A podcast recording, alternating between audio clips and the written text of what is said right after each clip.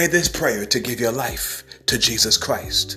If you would like to accept Jesus Christ as your personal Lord and Savior today, this is your moment.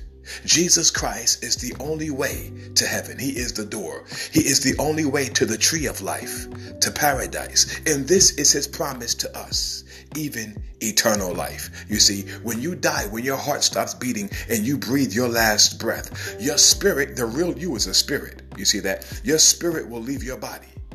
You see, and it will either go to heaven or your spirit will go to hell. And that's the bottom line. There is an afterlife. And you can live forever in God's presence through his son, Jesus Christ. I'm telling you right now, Jesus Christ is the only way to heaven. He is the only way to paradise when you leave this world. So if that's you, come on, I want to pray with you. Say, Father, I come to you in the name of Jesus. Say, God, I accept Jesus Christ today, right now, as my personal Lord and Savior.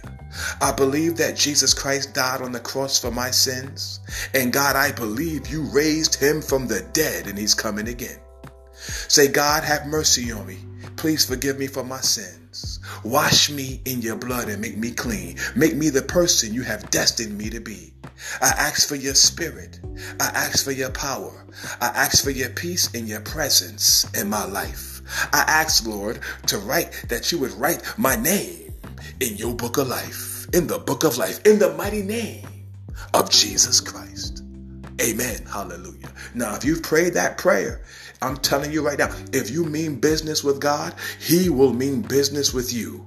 I'm telling you, you are on your way to heaven. God bless you. Hallelujah. Praise Jesus, the Lamb of God and the Lion of the tribe of Judah. To him be majesty, praise, dominion, and magnificence forevermore.